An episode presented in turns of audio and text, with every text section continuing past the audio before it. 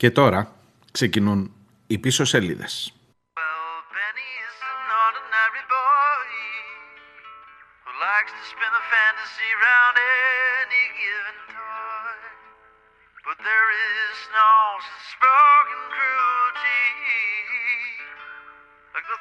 inside the mind of human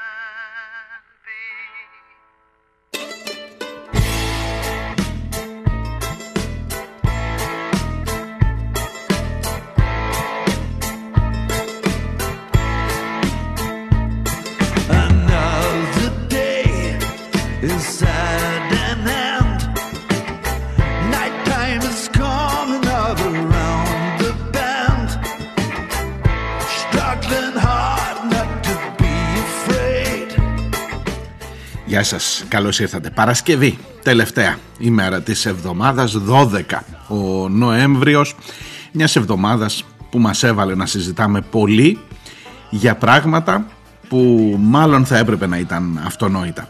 Ξέρετε πόσο μεγάλος πειρασμός είναι να κάνεις ακόμα μια εκπομπή, τρίτη εκπομπή στη σειρά για τα θέματα της δημοσιογραφίας, για τα θέματα της διατύπωσης του δημόσιου λόγου, για τα θέματα της διατύπωσης των ερωτήσεων από τους δημοσιογράφους σε αυτήν εδώ τη χώρα.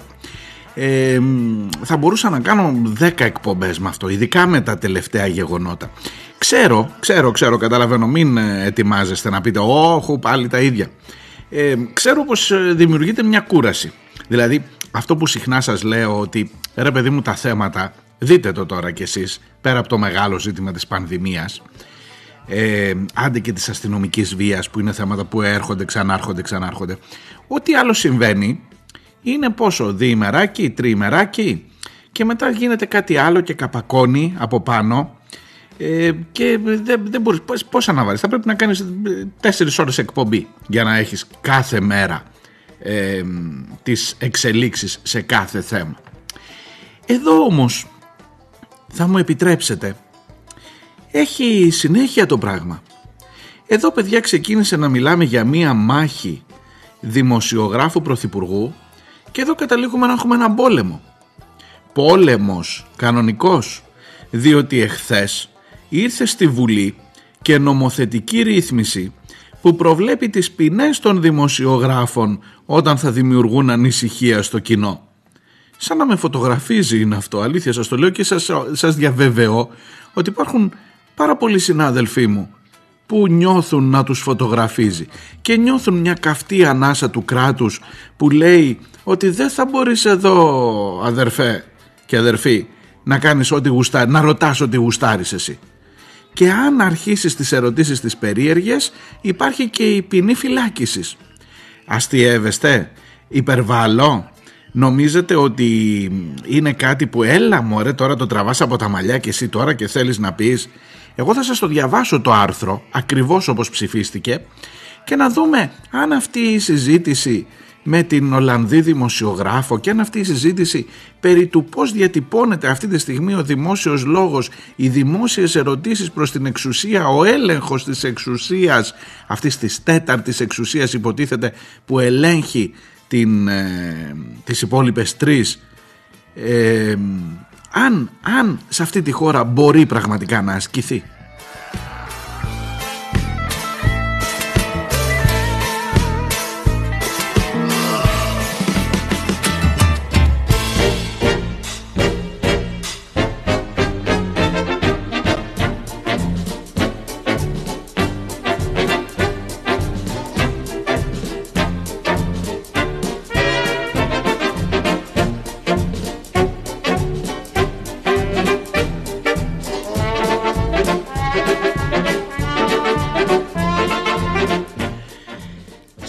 Σας παρακαλώ δώστε λίγη προσοχή, θα ξεκινήσω από αυτό σήμερα. Δώστε λίγη προσοχή να κάνω την ανάγνωση του άρθρου όπως τελικώς υπερψηφίστηκε στην Βουλή από τη Νέα Δημοκρατία μόνο και τον Λοβέρδο. Άλλη κουβέντα αυτή. Άλλη κουβέντα αυτή. Λοβέρδος. Τα έχω πει από καιρό. Τα έχω πει από καιρό να μην με κατηγορήσετε ότι δεν τα είχα πει. Ότι ο Λοβέρδος είναι στην ουσία κομμάτι ψυχή και σώμα της Νέας Δημοκρατίας, μάλλον όχι της Νέας Δημοκρατίας, της δεξιάς παράταξης, της δεξιάς με ό,τι φέρνει, με ό,τι συνειρμό κακό φέρνει ο όρος δεξιά στην ελληνική κοινωνία. Ο Λοβέρδος είναι πιστό, σκυλή αυτού ακριβώς του συστήματος της δεξιάς. Η, ο καινούριο ποινικός κώδικας, ο οποίος έχει και θετικά κομμάτια, για να είμαι δίκαιος από την αρχή θα σας το πω, αλλά ως προς τα αρνητικά του που εξέφρασαν αρνητικές γνώμες το σύμπαν της ελληνικής κοινωνίας των ελληνικών φορέων που ασχολούνται με τα θέματα της δικαιοσύνης, το σύμπαν όσοι βρέθηκαν στην Επιτροπή της Βουλής για να εκφράσουν την άποψή τους ήταν όλοι, όλοι όμως αρνητικοί. Θα σας τους αναφέρω και έναν προς έναν. Λοιπόν θέλω να σας διαβάσω το άρθρο αυτό το 191 είναι το άρθρο 36 που τροποποιεί το άρθρο 191 του ποινικού κώδικα που αναφέρεται στα θέματα της διασποράς ψευδών ειδήσεων.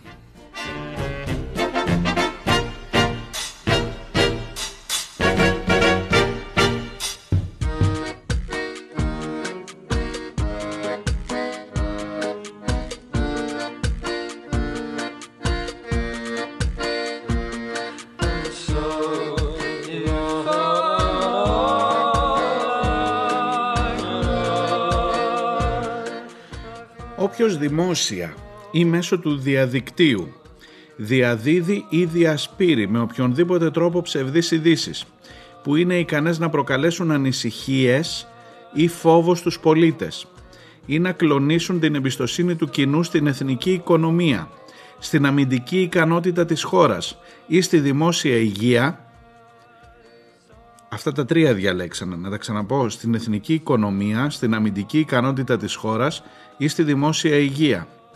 Τιμωρείται με φυλάκιση τουλάχιστον τριών μηνών και χρηματική ποινή.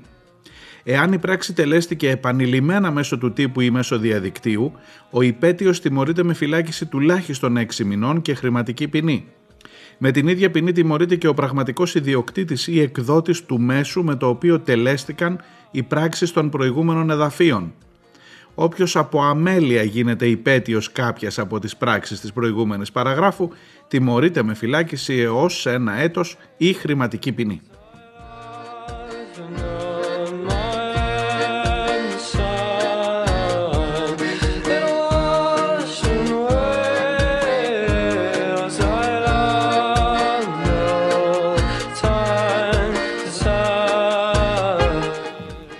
Για πείτε μου εσείς τι καταλαβαίνετε από αυτό. Πείτε μου εσείς τι καταλαβαίνετε από αυτό. Δηλαδή, μισό λεπτό, μισό λεπτό. Έχω την είδηση ότι πεθαίνουν άνθρωποι εκτός των ΜΕΘ, γιατί δεν έχουμε ΜΕΘ να τους βάλουμε. Το σύστημα υγείας δεν έχει ενισχυθεί και αυτή τη στιγμή έχεις συνεχείς καταγγελίες από διάφορες περιοχές της χώρας για ανθρώπους που πέθαναν αβοήθητοι, διασωληνωμένοι εκτός μονάδων εντατικής θεραπείας από κορονοϊό. Για πάω λίγο στο άρθρο. Είναι αυτό μία είδηση όπου; Δημόσια ή μέσω του διαδικτύου. Να το. Ναι, εδώ. Ή δημόσια, αν με ακούτε από το ραδιόφωνο, ή μέσω του διαδικτύου. Εγώ είμαι. Διασπείρει ή διαδίδει. Νάτος. Με οποιονδήποτε τρόπο ψευδείς ειδήσεις. Για κρατήστε το λίγο το ψευδείς ειδήσεις. Για κρατήστε το λίγο το ψευδείς ειδήσεις. Η λέξη ψευδής μας πάει κατευθείαν, κατευθείαν στη λέξη ψέματα που ακούστηκε μέσα στο Μέγαρο Μαξίμου και θα δείτε πόσο ενδιαφέρουσα είναι η σύνδεση αυτή που είναι ικανές να προκαλέσουν. Μάλιστα η παλιά διάταξη του άρθρου έλεγε που προκάλεσαν, που είχαν αποτέλεσμα να προκαλέσουν τον φόβο κλπ. κλπ. Τώρα λέει που είναι ικανές να προκαλέσουν οι ειδήσεις αυτές. Τι να προκαλέσουν οι ειδήσεις αυτές; Φόβο στους πολίτες ή ανησυχία.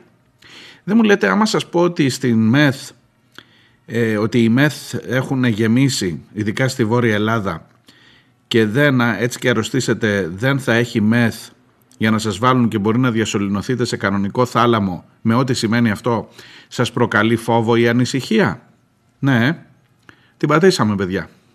Ή εσείς φταίτε που φοβάστε και ανησυχείτε ή εγώ φταίω που το λέω. Πάμε παρακάτω. Μισό, μισό, μισό, μισό. Ή να κλονίσουν την εμπιστοσύνη, την εμπιστοσύνη του κοινού στην εθνική οικονομία.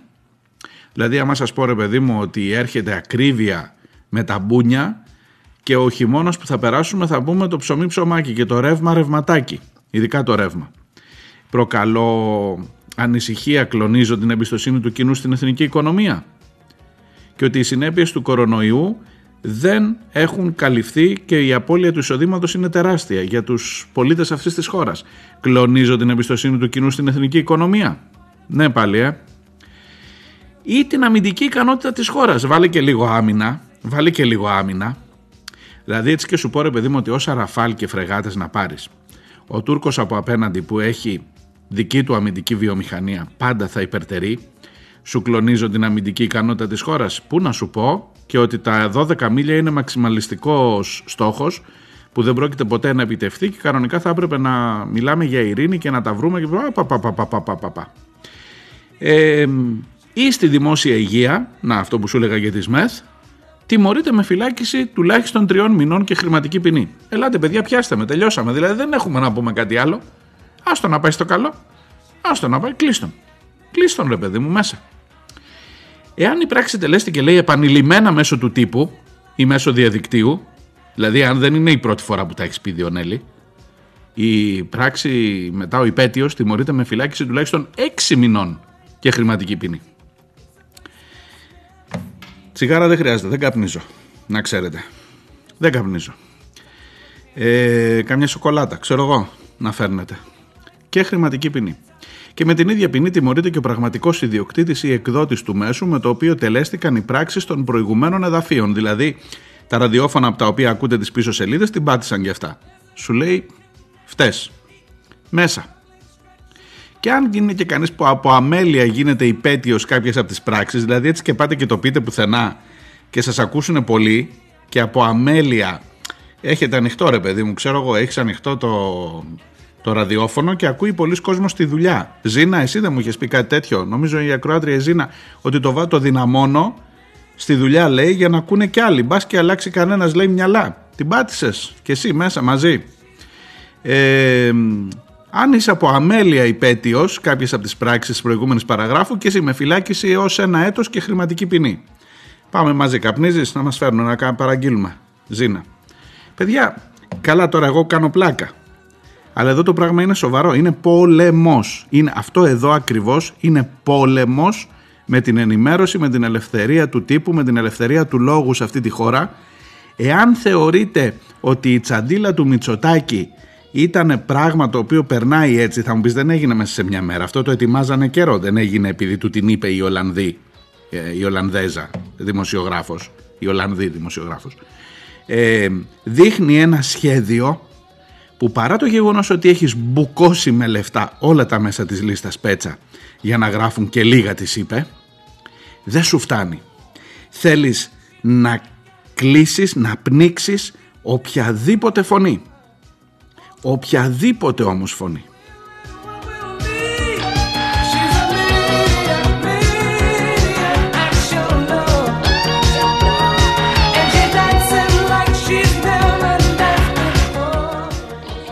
Υπάρχει αντίλογος, αντεπιχείρημα, ο οποίος λέει «Καλά ρε Διονέλη τώρα, τι ανησυχείς, για σένα είναι αυτό, δεν είναι για σένα. Είναι για τον Πετράκο. Είναι για κάτι άλλους τύπους εκεί, για το Βόβολη, πώς το λένε αυτόν που βγαίνει και, στα, και σου λέει στα ραδιόφωνα ότι το εμβόλιο έχει μέσα τσιπάκι και κύτταρα νεκρών μωρών που δεν γεννήθηκαν ποτέ και σου αλλάζει το DNA και κολλάει μετά πιάνεις 5G και αυτά και ότι με αυτούς θέλω να τα ε, ξεκαθαρίσω τα πράγματα και, να, και αυτούς έχω βάλει στο στόχαστρο διότι έχει να κάνει με τη διασπορά ψευδών ειδήσεων και έρχεται σε ένα χρόνο, αυτά έλεγε ο Τσιάρας, ο Υπουργός Δικαιοσύνης στη Βουλή, ότι έρχεται σε ένα χρόνο που δεν είναι ανύποπτος, δηλαδή τώρα που έχουμε αυτό το θέμα πάμε να ελέγξουμε το τι κυκλοφορεί στο ίντερνετ, στο διαδίκτυο κλπ. κλπ.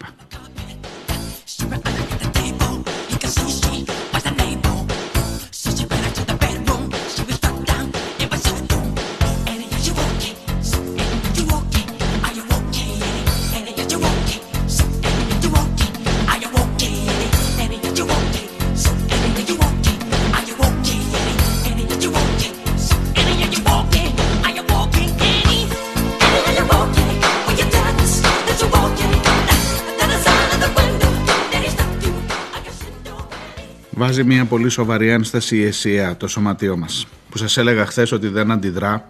Αντέδρασαν οι παρατάξεις πρέπει να σας πω και η συσπήρωση δούριος τύπος.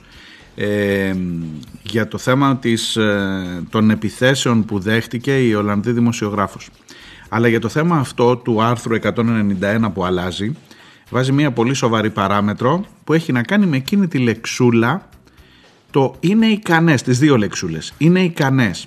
Η προηγούμενη διατύπωση όπως σας είπα έλεγε ψευδείς ειδήσεις με αποτέλεσμα, όποιος διασπείρει ψευδείς ειδήσεις με οποιονδήποτε τρόπο, με αποτέλεσμα να προκαλέσει φόβο σε αόριστο αριθμό ανθρώπων. Τώρα λέει το καινούριο άρθρο, όποιος διασπείρει με οποιονδήποτε τρόπο ψευδείς ειδήσεις που είναι ικανές να προκαλέσουν ανησυχίες. Και αν είστε από αυτούς που πιστεύουν ότι ο διάβολος κρύβεται μέσα στις λεπτομεριούλες, πολύ καλά το καταλάβατε ότι εδώ ακριβώς σε αυτές τις λεπτομεριούλες κρύβεται ένας διάβολος, ένας βελζεβούλης να με το συμπάθειο που θα μας πάει όλους μέσα. Τι σημαίνει το είναι ικανές και τι σημαίνει και, και ποιος θα κρίνει ότι είναι ικανές οι ειδήσεις αυτές να προκαλέσουν ανησυχία. Εγώ σου λέω, εγώ σου λέω ακόμα και για τους ε, αντιεμβολιαστές, τους ψεκασμένους. Ας υποθέσουμε ότι μιλάμε με αυτό το δεδομένο, με ότι γι' αυτό το κάνεις. Αν και θα μπορούσες να το συγκεκριμενοποιήσεις. Ε, ακόμα όμως και αν μιλάμε γι' αυτό. Είναι άλλο και το λέει η ΕΣΥΑ και με ένα επιστημονικό, νομικό, ε, με μια νομική επιχειρηματολογία ότι στο νόμο, στο πνεύμα του νόμου και στο γράμμα του νόμου είναι διαφορετικό το να έχεις συντελεσμένη πράξη, δηλαδή να έχει ε, των πραγμάτων αποδειχτεί ότι προκάλεσε την ανησυχία, το φόβο τον, ε, σε αόριστο αριθμό ανθρώπων κλπ. Και άλλο είναι το να λες που είναι ικανές να προκαλέσουν. Δηλαδή είπα να πει ότι κάποιος είναι εκεί και κρίνει πότε οι πράξεις αυτές μπορεί να είναι ικανές να, κάνουν μια, να έχουν ένα αποτέλεσμα πριν να έχουν το αποτέλεσμα.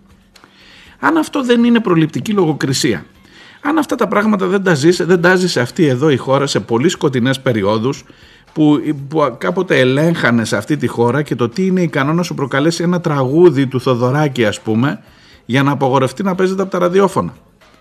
Δηλαδή καταλαβαίνετε τώρα θα μου πεις το χοντρένεις. Το χοντρένω γιατί είναι χοντρό. Δεν, είναι αυτό, δεν το χοντρένω εγώ. Αυτό είναι χοντρό. Αυτό είναι χοντρό μέχρι εκεί που δεν πάει. Και ενώ ετοιμαζόμουν να πω και να μαζευτώ σήμερα ότι εντάξει ρε παιδί μου, τρίτη εκπομπή, γιατί θα μπορούσε να είναι μια κάνει την εκπομπή της πίσω σελίδες μόνο για τα θέματα μέσα ενημέρωσης και να μιλάς από το πρωί μέχρι το βράδυ γι' αυτό. Και να σε ακούν αυτοί που ενδιαφέρονται μόνο γι' αυτό. Ενώ έχεις πολύ μεγάλο, πολύ μεγάλο πρόβλημα σε ό,τι έχει να κάνει με την πανδημία, με όλα αυτά που ζούμε το τελευταίο διάστημα. Λοιπόν, ενώ ετοιμαζόμουν να πάω με αυτή τη λογική, ε, δεν σε αφήνει να γιάσεις. Δεν σε αφήνει καθόλου να γιάσεις. Διότι εδώ έχεις έναν πόλεμο προς την ελευθερία του λόγου, έχεις μία αλλεργία σε ό,τι μπορεί να σου στραβώσει, να σου χαλάσει το αφήγημά σου.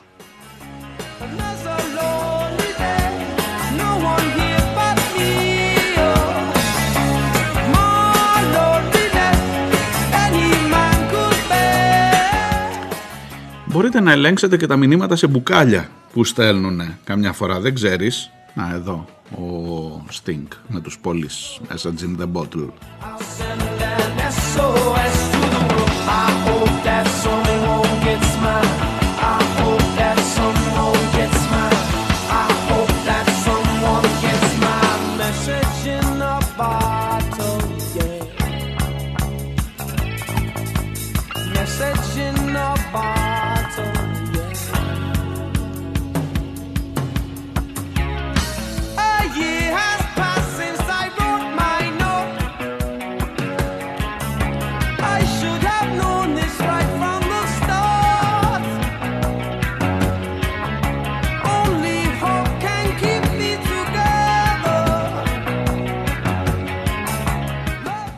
Αφήστε με λίγο ακόμα να σας κουράσω με τα νομικά, σας παρακαλώ.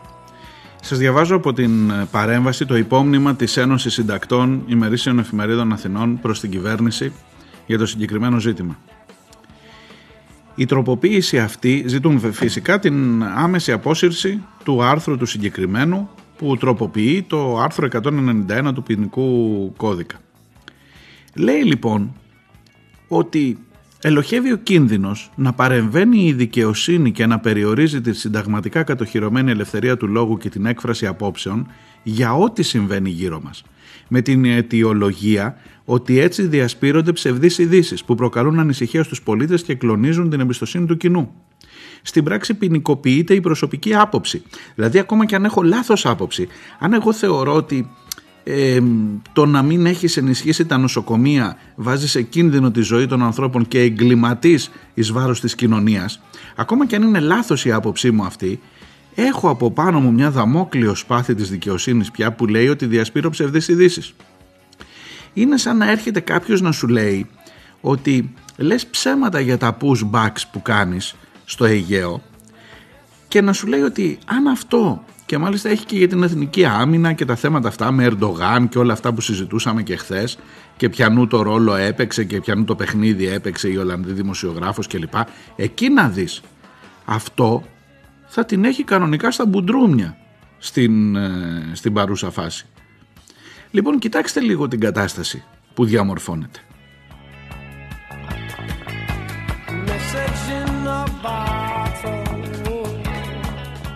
Ποινικοποιείται η προσωπική άποψη και η έκφρασή της στα μέσα μαζικής ενημέρωσης ή στο διαδίκτυο, ενώ σαφώς και δεν αποτελεί είδηση αλλά προσωπική κρίση. Το εν λόγω άρθρο έχει προσπαθήσει, έχει ξανατροποποιηθεί το 2019 όταν επήλθε διαφοροποίηση που επιδιώκεται να ανατραπεί σήμερα. Αυτό που σας έλεγα με την παλιά διατύπωση για την τέλεση του εγκλήματος δεν ήταν αρκετή η διασπορά ψευδών ειδήσεων αλλά έπρεπε από τη διασπορά αυτή να έχει προκληθεί ανησυχία ή φόβος σε αόριστο αριθμό ανθρώπων και να έχει τελεστεί και να έχει διαπιστωθεί ότι προκλήθηκε. Η διατύπωση που περιέχεται στην τροποποιούμενη διάταξη, δηλαδή ψευδείς ειδήσεις που είναι ικανές να προκαλέσουν φόβο κλπ, είναι ουσιαστικά αόριστη αφού δεν προσδιορίζεται πουθενά τι αποτελεί η είδηση ικανή να προκαλέσει ανησυχία και με ποια κριτήρια αποφασίζεται ότι έχει προκληθεί ο φόβος και η ανησυχία αυτή.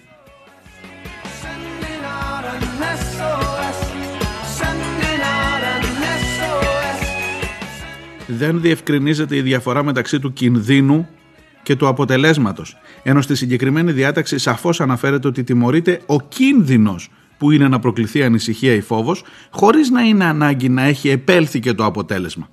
Δηλαδή το να σου πω θα σε σφάξω, τιμωρείται το ίδιο με το να σε σφάξω. Το καταλαβαίνεις; Εάν αυτά τα πράγματα δεν σας πηγαίνουν χρόνια πίσω, πολλά πολλά, δεκαετίες πολλές πίσω για αυτή τη χώρα, εάν είστε περήφανοι, αν είστε από την άλλη πλευρά, στην πλευρά της δεξιάς, στην πλευρά της συντηρητικής παράταξης που σας φαίνεται νορμάλ όλο αυτό, τι να σας πούμε, γεια σας με χαρά σας και μπράβο σας.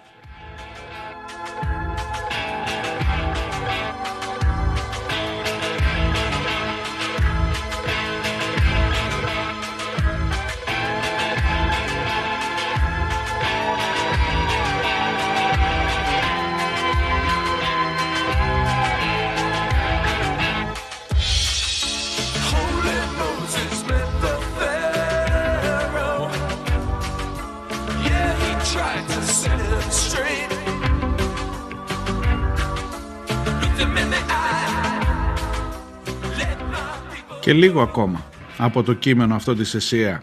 Η διαφορά αυτή που σας περιέγραψα πιο πριν καθιστά απαραίτητο τον ορισμό των ορίων της πράξης. Δηλαδή πρέπει να προσδιοριστεί σαφώς τι εννοεί ο νόμος ως ψευδή είδηση που είναι ικανή να προκαλέσει ανησυχία ή φόβο είναι επιβεβλημένο διότι δεν υπάρχει διαχωρισμός της είδησης από την έκφραση της άποψης κάποιου επί συγκεκριμένου ζητήματος, που διαμορφώνεται σύμφωνα με την προσωπική του κρίση, καθώς υποκρύπτεται ο κίνδυνος να βρεθούμε οι δημοσιογράφοι ποινικά υπόλογοι γιατί εκφράζοντας την άποψή μας επί συγκεκριμένων θεμάτων μπορεί να προκαλέσουμε ανησυχίες ή φόβο στους πολίτες. Στην ουσία δεν έχω κανένα δικαίωμα να σας προκαλέσω καμία ανησυχία και κανέναν φόβο για οποιοδήποτε θέμα που απασχολεί αυτή τη στιγμή την κοινωνία. Είμαι υποχρεωμένος από αυτό το μικρόφωνο να σας λέω ότι όλα είναι καλώς καμωμένα, μην ανησυχείτε για τίποτα, θα πάνε όλα καλά, όλα δεξιά, όλα δεξιά και να σας μιλώ για πεταλούδες και λουλουδάκια που ανθίζουν στους αγρούς όπου τρέχουμε γυμνοί χαρούμενοι, υπέροχοι.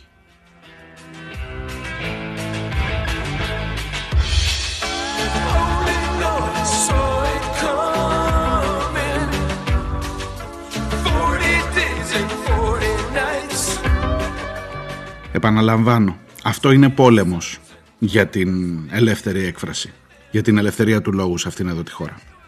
Έρχομαι σε λίγο.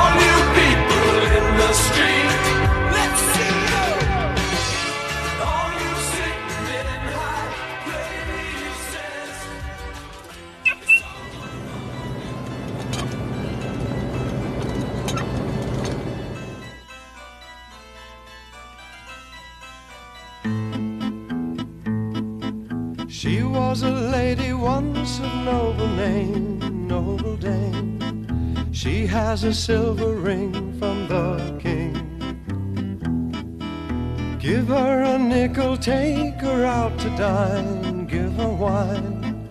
Comfort her if she sighs and then cries. Look for her by the fountain on the road, say hello. Don't be afraid to smile and then go.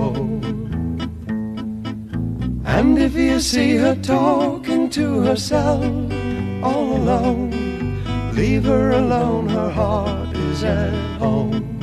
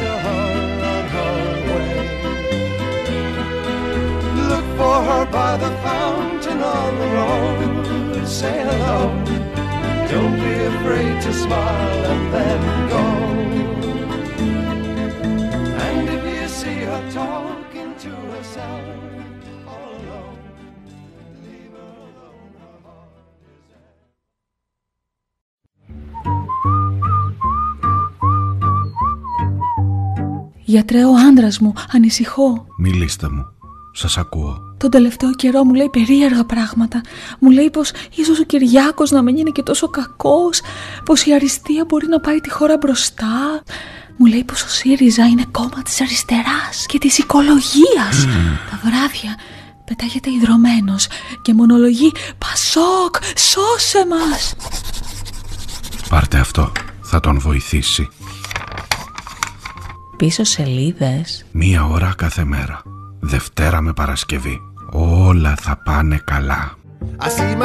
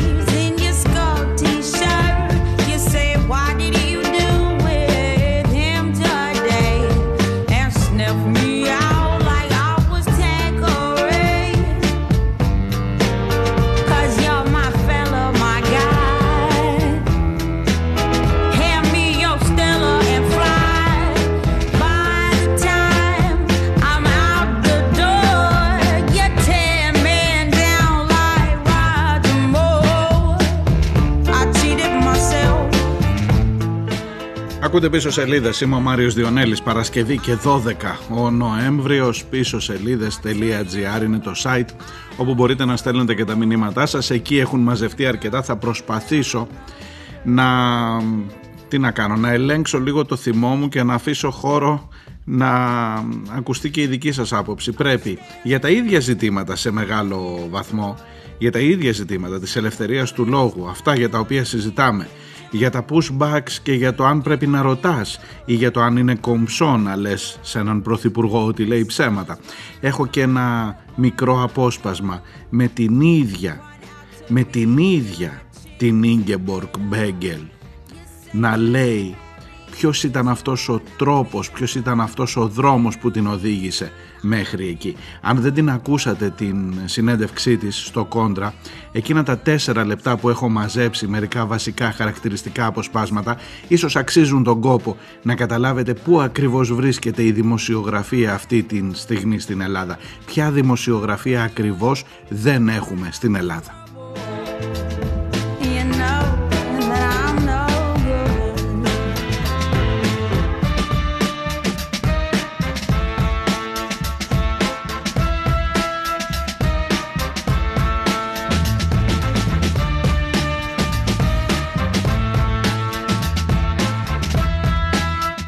Αλλά σε προλαβαίνουν οι εξελίξεις. Σε προλαβαίνουν γιατί είναι ραγδαίες και γιατί έχει πάντα το πάνω χέρι η εξουσία.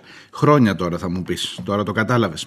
Αλλά δείτε τα πράγματα, δείτε πόσο εξόφθαλμα πια. Αν όλα αυτά που συζητάμε μπορεί κάποια στιγμή να θεωρηθούν διασπορά ψευδών ειδήσεων από κάποιον μαγικό υπεράνω λογοκριτή που κρίνει ότι ενδεχομένως ίσως να μπορεί και να προκαλέσουν ανησυχία στο κοινό, τότε μπορεί να με πάει πάρα πολύ εύκολα κατηγορούμενο και να θεωρήσει ότι σας ανησυχώ παραπάνω από όσο πρέπει να ανησυχήσετε.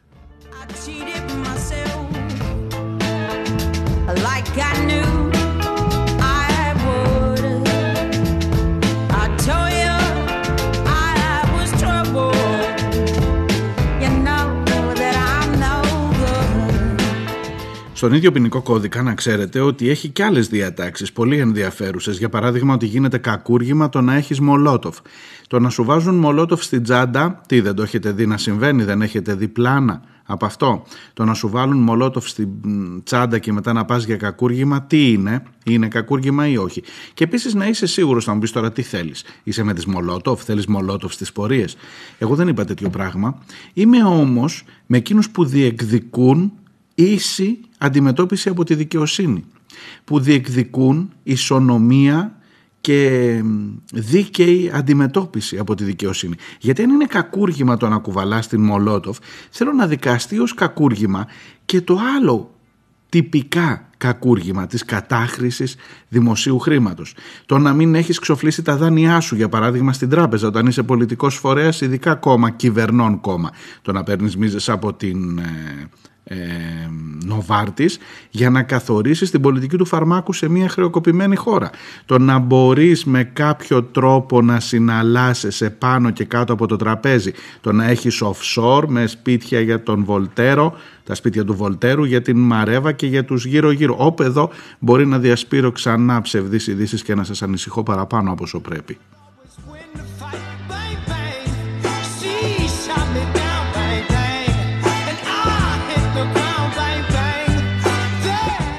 Με κάποιο τρόπο το να κουβαλάς Μολότοφ εάν πλέον, είναι πλέον όχι αν, ψηφίστηκε το να θεωρείται κακούργημα, είστε απόλυτα βέβαιοι ότι θα δικαστεί και ως κακούργημα. Τα άλλα κακούργήματα θα αφαιθούν σε κρίση ενός βουλεύματος που θα αθωώνει τον βασικό μάρτυρα της Νοβάρτης και που δεν θα επιρρύπτει ευθύνες στον τότε Υπουργό. Ε, τι λέτε.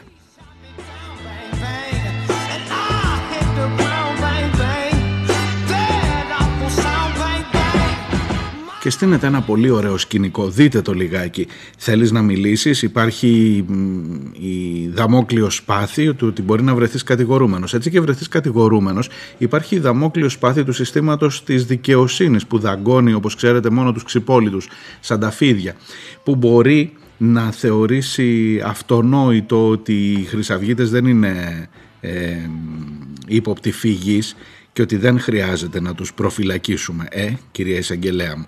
Αλλά ήδη πολλά είπα, πολλά είπα και μπορεί να σας δημιουργώ ανησυχία και σε εσάς και στο δημόσιο σύστημα υγείας αν λες για τα της πανδημίας και στο εθνικό μας βεβαίως και στα ζητήματα της εθνικής άμυνας. Το προσέξατε, το προσέξατε;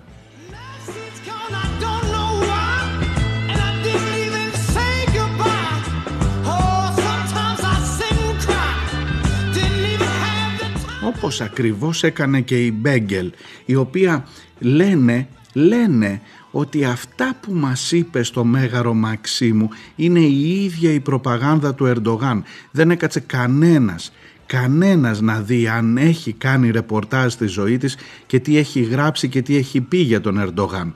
Δεν υπολόγισε κανένας αν είναι η πρώτη που κατήγγειλε και μέσα στο Μαξίμου ότι η Ευρώπη έχει φορτώσει στην Ελλάδα το μεταναστευτικό και η Ευρώπη έχει κάνει φρούριο την χώρα αυτή κλείνοντας σε μια φυλακή χιλιάδες ανθρώπων που ναι έρχονται από έναν δικτάτορα από εκεί, από τον Ερντογάν, τον οποίο ονομάζει δικτάτορα, αλλά βλέπετε αυτό δεν βολεύει με το αφήγημα της όλης επίθεσης εις βάρος της. Πιο πολύ βολεύει να πεις ότι έχει σκυλιά που τις τα βγάζουν βόλτα Πακιστανοί και που μπορεί να αφήνεις και μερικές υπόνοιες για την προσωπική της ζωή. Ε;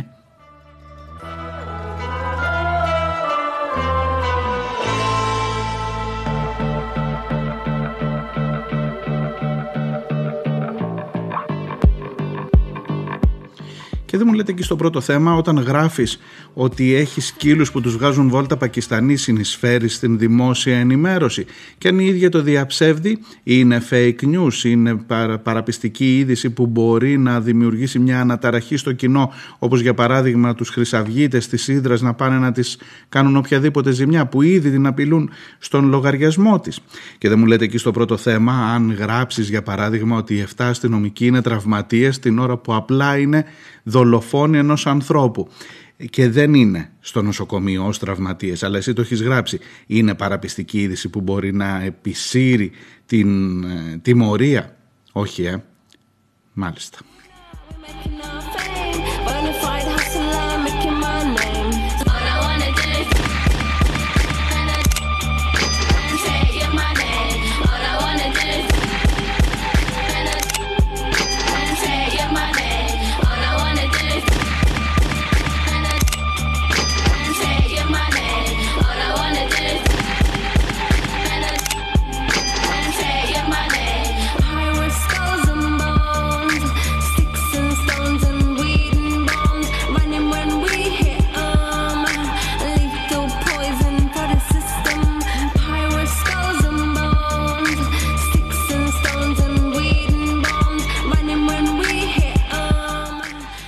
τα μηνύματά σας θα διαβάσω, θα προτιμήσω να διαβάσω πρώτο πρώτο και καλύτερο το μήνυμα του Κώστα Δατσέρη, ο οποίος ε, μου γράφει ότι... Α, πριν σας πω τι μου γράφει, να σας πω ότι έτυχε χθες να συναντηθώ με έναν βουλευτή και ο οποίος μου είπε δες οπωσδήποτε τι, θα σου, γρά... τι σου έχει γράψει. Πριν δω το μήνυμα τι σου γράψει ο Δατσέρης πρώτη φορά μου βάζουν μέσω βουλευτή για να δεν υπήρχε περίπτωση να μην το διαβάσω. Εντάξει, αστείευομαι για το ότι βάλατε μέσα. Απλά μου έκανε εντύπωση ότι ήξερε ο βουλευτής. Ναι, εντάξει, της Νέας Δημοκρατίας είναι. Ήξερε να μου πει τι μήνυμα μου έχετε στείλει. Μου κάνει εντύπωση αυτό. Εγώ θα το διαβάσω φυσικά. Μου λέτε ότι με έναν Ερντογάν και έναν Λουκασέγκο δεν κουνάμε το δάχτυλο στους Έλληνες. Η εν λόγω κυρία μάλλον έκανε τον συνήγορό τους του Ερντογάν και του Λουκασέγκο. No funny business. Are you already on? Some, some, some, some are murder. Some of them are let go. Some, some, some, some are murder. Some, some are let go. All I wanna do is take your money. Κάντε μου τη χάρη κι εσείς αγαπητέ ακροατά και πείτε και στο βουλευτή να ακούσουνε την άποψή της. Να ακούσουν την ίδια αντί να ακούτε τι λένε οι άλλοι για αυτήν. Μου συνέστησε κιόλας να ακούσω την συνέντευξή της ο αρχισυντάκτης της εκπομπής, ο Δημήτρης, ο Σφακιανάκης. Και αυτό το απόσπασμα είναι χαρακτηριστικό νομίζω. Πάρτε μια ιδέα, τέσσερα λεπτά και τα ξαναλέμε σε λίγο. Εγώ ήθελα να βγάλουμε από τη μέση το ψέμα. Ένας πρωθυπουργός δεν είναι πάνω από εσά, από μένα. Ειδικά ένας πρωθυπουργός πρέπει να πει την αλήθεια. Δύο χρόνια ήμασταν ευγενικοί. Δύο χρόνια εμείς οι δημοσιογράφοι δεχτήκαμε αυτό το παιχνίδι με τα βελούργανια. Μετά από δύο χρόνια τόσα χοντρά ψέματα και μετά το πόνο που επιβάλλουμε η Ευρώπη και η Ελλάδα στους πρόσφυγες και στα παιδιά του πρέπει να σταματάει αυτό το ψέμα. Και είναι μια στρατηγική. Να πες μια αλήθεια και χτυπάς εκεί που πονάει και Πού το πάνε, Α, δεν μου αρέσουν οι λέξεις σου. Α, αυτός ο τόνος δεν κάνει. Συγγνώμη, ποιος νόμος λέει ότι δεν μπορείς να πεις έναν πρωθυπουργό ψεύτη όταν είναι; Και μετά από δύο χρόνια προσπάθειες, αυτή τη στιγμή υπάρχουν όχι λίγα, χιμαλάια βουνά με αποδείξεις ότι γίνονται τα pushbacks. Είναι το ροζ ελέφαντο στο ελληνικό σαλόνι. Η δουλειά μας σαν δημοσιογράφη είμαι old school, είμαι από παλιό σχολείο, είμαι δεινόσαυρος μάλλον. Για μένα ένας δημοσιογράφος έχει δύο ε, καθήκοντα. Ένα, πρέπει να ψάξει, να ερευνήσει και να πει την αλήθεια ναι. και πρέπει να ελέγξει την εξουσία. Σε αυτό το επίπεδο η δημοσιογραφία έχει το ίδιο ρόλο με κάποια βουλή η οποία πρέπει να ελέγξει τη κυβέρνηση. Πρέπει να ανακολουθούμε τους πολιτικούς εάν κάνουν αυτό που υποσχέσουν και εάν αυτά που λένε ισχύει. Δεν ισχύει αυτό που λένε ο Μητσοτάκης και ο Μητωράκης τώρα δύο χρόνια και μετά την τελευταία publication του Lighthouse Report το οποίο έκανα μπαμ ξανά σε όλο το κόσμο ε, πρέπει να τελειώσουμε με αυτό το παιχνίδι. Και ξέρω όταν ψάς, σπάς ένα ταμπού, το έχω ζήσει στην Ολλανδία. Mm-hmm. Ε, μίλαγα για σεξουαλικότητα και Ισλάμ. Θέλανε να με σκοτώσουν όλοι οι μουσουλμάνοι. Δηλαδή δεν το σκέφτηκα όταν έκανε την ερώτηση ποια μπορούσε ποιο μπορούσε να είναι το αποτέλεσμα. Όταν όμως Πάντως έγινε... την είδηση τη βγάλατε, ο Πρωθυπουργός μίλησε για επαναπροωθήσεις, χρησιμοποίησε το ρήμα intercepting επί της ουσίας. Ναι, για πρώτη φορά το Είναι η πρώτη φορά που η Ελλάδα παραδέχεται ότι το κάνει αυτό. Σας βλέπω ναι. πολύ χαρούμενοι. Ε, κοιτάξτε, η τιμή που πληρώνεις για κάτι τέτοιο είναι Μην νομίζετε, εγώ δεν διαβάζω όλα αυτά τα καταστροφικά και ψέματα. Μου ναι. λέγανε ότι είχε, έχω Πακιστανούς. Έχετε δυο Πακιστανούς, λέει, που σας βγάζουν έξω τα σκυλιά βόλτα, διαβάζω. Δεν έχω. Δεν Έχετε έχω. ξεχάσει τι κάνει με το προσφυγικό Ερντογάν και ο Λουκασέγκο. Καθόλου, καθόλου. Ψάξτε το έργο μου. Εγώ ήμουν από, τις πρώτους, από τους πρώτους δημοσιογράφους που πήγανε Τουρκία το 2016 για να ψάξουν τους traffickers. Ναι. Έκανα τεράστιο Τους διακινητές, ρεπορτάζ ναι. Για τους ε, traffickers, ναι. Ε, πάντα, πάντα σε όλα τις αναλύσεις μου μιλάω για την τουρκική καταστροφή. Ο Ερντογάν είναι δικτάτορας. Θα ήθελα μια συνέντευξη με τον Ερντογάν να δείτε και τι θα του ρωτήσω και πώς. Όμως αυτό κάνουν οι συνάδελφοί μου στην Τουρκία. Εγώ είμαι εδώ και ό- όπου και να είμαι θα είμαι το ίδιο μπροστά σε έναν πρωθυπουργό, έναν βασιλιά ή έναν πρόσφυγα. Όλοι μας είμαστε ίδιοι και αυτό έχουμε ξεχάσει. Εσύ και εγώ μπορούμε να είμαστε πρόσφυγες αύριο.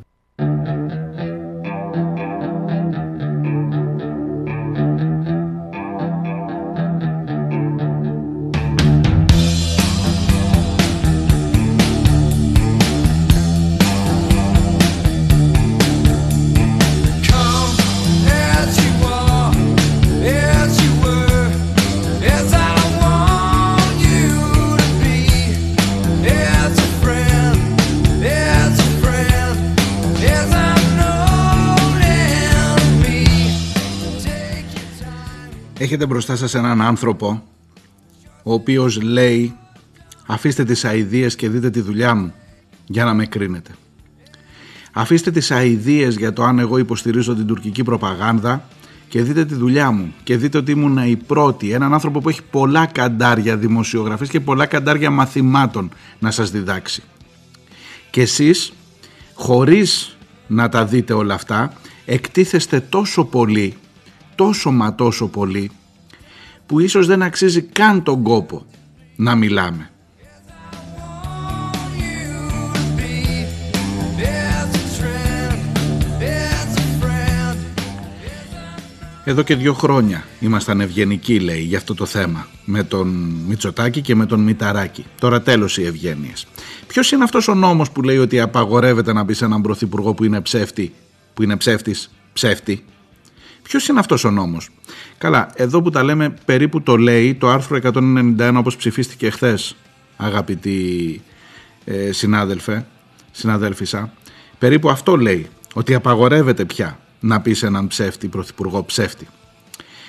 Θα συνεχίσει να είναι ψεύτης; Θα έχεις έναν ελέφαντα μέσα σε ένα δωμάτιο, είτε είναι το προσφυγικό, είτε είναι όλα τα άλλα ζητήματα της ζωής μας και εσύ θα πηγαίνεις ευγενικά για να είσαι αρεστός ή αρεστή στο σύστημα όλων αυτών που τελικά σου λέει και λίγα της είπε ο Πρωθυπουργός. Ή επιμένει να σου λέει ότι κάνεις την προπαγάνδα του Ερντογάν και του Λουκασέγκο.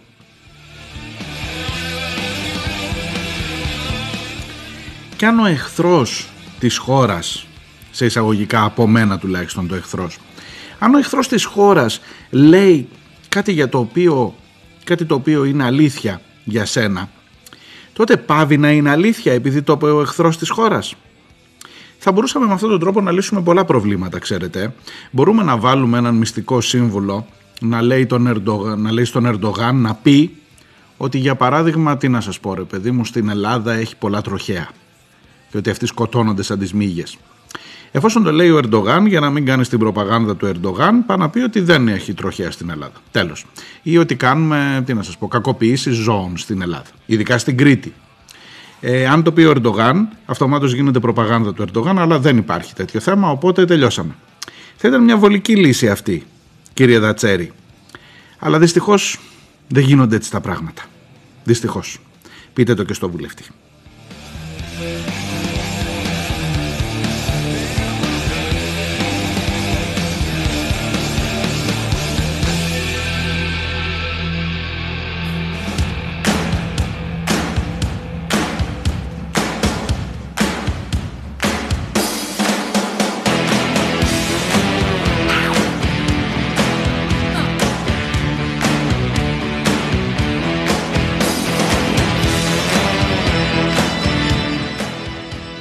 Κραυγάζουν συνεχόμενα και απεγνωσμένα ότι έτσι αντιδρούν οι πρωθυπουργοί, ότι έκανε πολύ καλά και λίγα τις είπε, αποθεώνουν είναι βαρύ το γλύφουν, μου γράφει ο Χρήστος, κάποιον που τους έδωσε στεγνά, τους ρεζίλεψε διεθνώς, αποθεώνουν το νούμερο ένα μιας χώρας που έχασε ξεκάθαρα την ψυχραιμία του απέναντι σε μια δημοσιογράφο, παρουσία ξένων προσκεκλημένων. Μόνο πυγμή δεν το λες αυτό. Το έχει ξανακάνει στη συνέντευξη για τις πυρκαγιές, χωρίς η ερώτηση τότε να είναι επιθετική. Έχοντας πανικοβληθεί, απάντησε με εκνευρισμό και ψέματα. Είναι άραγε καλή δημοσιογραφία όταν ο Πρετεντέρης χασκογελάει για να πετάξει την μπάλα στον, στην εξέδρα ή δεν διστάζει να προσποιηθεί τον κουφό και τον τυφλό που δεν άκουσε το direct το οποίο τον ρωτούσε η Τζίμα για το αν κάνουν ευθείες ερωτήσεις στην Ελλάδα ή δεν είδε το ματατζή να σπάει τη βιτρίνα. Προτιμάει να γελιοποιηθεί μέχρι τέλους, αν υπάρχει τέλος σε όλο αυτό. Το θέμα με τις επαναπροωθήσεις, μου γράφει ο Χρήστος, δεν είναι καινούριο. Κάτι θα πήρε το αυτί τους. Θα μπορούσαν λοιπόν όλοι αυτοί οι αντικειμενικοί, στη ΔΕΘ για παράδειγμα, να είχαν θέσει εκεί το ερώτημα αυτό, με τον αντικειμενικό τρόπο, ακριβώς με αυτόν τον τρόπο που συστήνει ο Χρήστος Μιχαηλίδης, που σας έλεγα χθες, στο Πρόταγκον, έτσι ώστε να τον κολλήσουν ευπρεπώς στον τοίχο. Δεν το έκαναν. Και όσε ευκαιρίες και αν τους δοθούν, δεν πρόκειται να το κάνουν. Ακόμα και αυτή τη στιγμή που ανακοινήθηκε το θέμα, δεν ρωτούν, δεν τολμούν ούτε καν να μπουν στην ουσία. Αυτό το σύμπλεγμα πολιτικών δημοσιογράφων που επιχειρεί να ακυρώσει την πραγματικότητα είναι στην καλύτερη περίπτωση γραφική καρικατούρα. Δεν το καταλαβαίνουν ή δεν τους νοιάζουν. Ίσως γιατί μέσα στον μικρό κοσμό τους νιώθουν και είναι δυνατοί.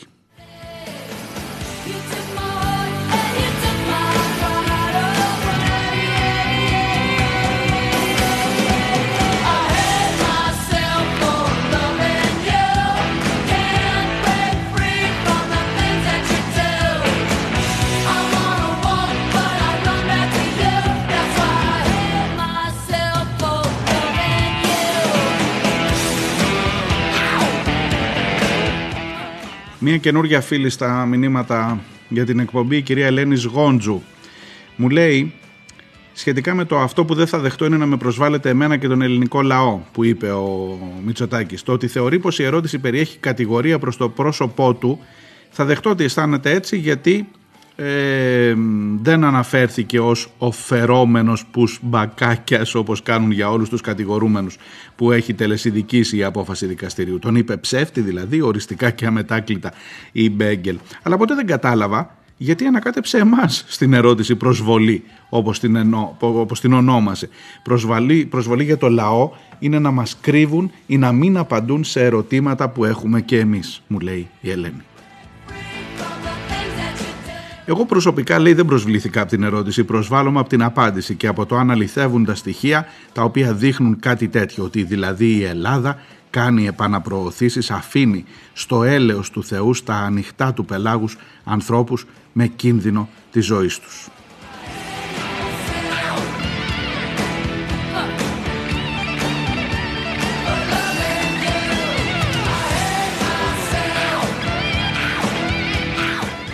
Και μου λέει και άλλα η Ελένη. Ακόμα και αν είναι νόμιμη η διαδικασία αυτή, τελικά ποια είναι η τοποθέτηση του; Η Τουρκία συμμορφώνεται με τις οδηγίες της Ευρωπαϊκής Ένωσης ή όχι; Γιατί αν δεχτούμε ότι η Τουρκία είναι μια ασφαλής χώρα για τους πρόσφυγες, τότε μόνος του δηλώνει ότι εργαλειοποιεί συστηματικά το μεταναστευτικό προωθώντας ανθρώπους σε απελπισμένη κατάσταση. Τελικά τι από τα δύο ισχύει; Ή η Τουρκία συμμορφώνεται με τους κανονισμούς και είναι νόμιμη η οδηγία περί επιστροφής ή δεν συμμορφώνεται σύμφωνα με την απάντηση και το γενικότερο κλίμα οπότε η δεύτερη προϋπόθεση δεν ισχύει. Αυτό που έλεγα και χθες δηλαδή. Πρέπει να αποφασίσετε πρώτα όσοι θέλετε να κάνετε κριτική στη δημοσιογράφο και στη δημοσιογραφία συνολικότερα. Πρέπει να αποφασίσετε ποιο είναι το βασικό σας επιχείρημα. Αν η Τουρκία είναι καλή ή κακή. Δεν μπορεί να είναι τη μία καλή όταν μας βολεύει για να την πούμε στη δημοσιογράφο και την άλλη κακή όταν μιλάμε προς την Ευρωπαϊκή Ένωση. Πάρτε το απόφαση που να πάρει η ευχή. Τουλάχιστον να συνεννοούμαστε. Τουλάχιστον να μην μας θεωρείτε εντελώς ηλίθιους.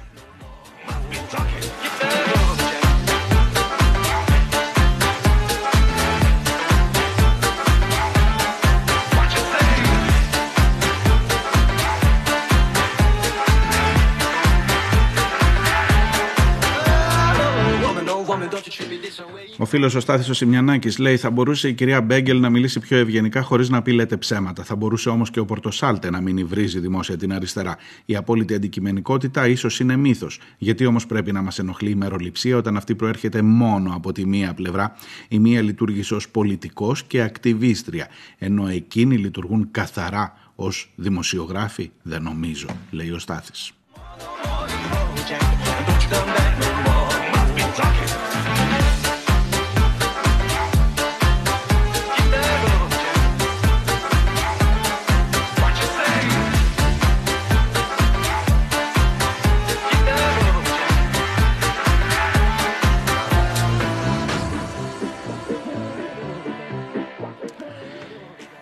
Η, Θε, η Θεόντα Φανκ μου γράφει ή Θεό ή ο Θεό, Ντα Φανκ δεν ξέρω. Ε, έχει ξεφύγει το πλυντήριο σε αυτή τη χώρα δυστυχώς.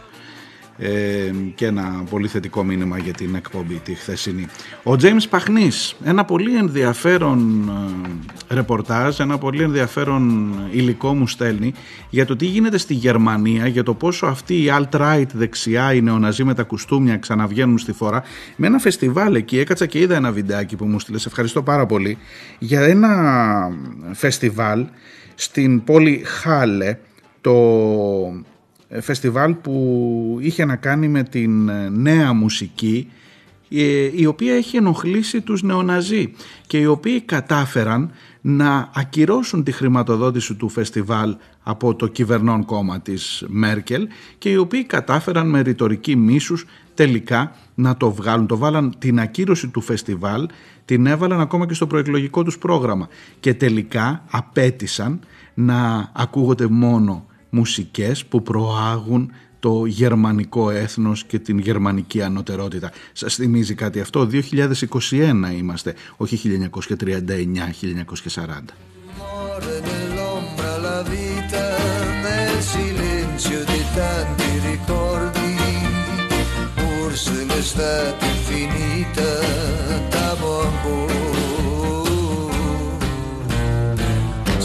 spento il sole, chi l'ha spento sei tu. Da quando un altro dal mio cuore. Αυτά για σήμερα, αυτά για αυτή την εβδομάδα. Νομίζω αρκετά σας προκάλεσα ανησυχία ή φόβος σε ένα μικρό ή μεγαλύτερο μέρος του κοινού. Αυτό ακριβώς που μας φωτογραφίζει όλους ο καινούριος νόμος περί λογοκρισίας, γιατί στην ουσία περί αυτού πρόκειται. Καλή συνέχεια. Θα τα πούμε τη Δευτέρα, εάν δεν έχουμε περιπέτειες με τον νόμο. Γεια χαρά.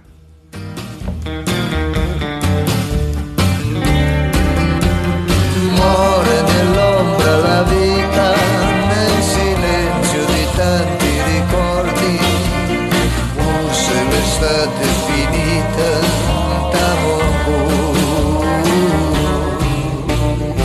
Si è spento il sole, chi l'ha spento sei tu. Da quando un altro dal mio cuore ti rubò, innamorare non mi voglio mai più e nessun'altra cercherò. Io cercherò.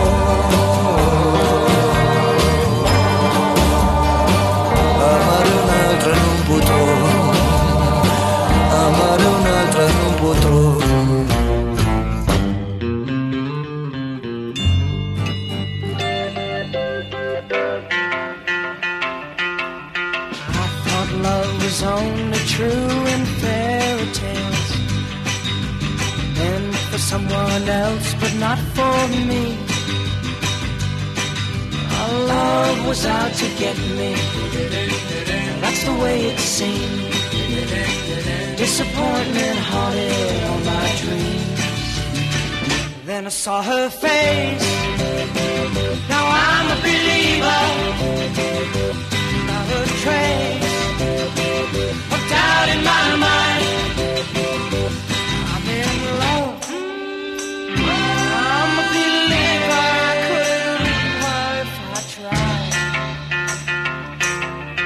I thought love was more or less a given thing. Seems the more I gave, the less I got. What's the use in trying? All you get is pain. When I needed sunshine, I got rain. Oh, then I saw her face. Now I'm a believer, not a trace.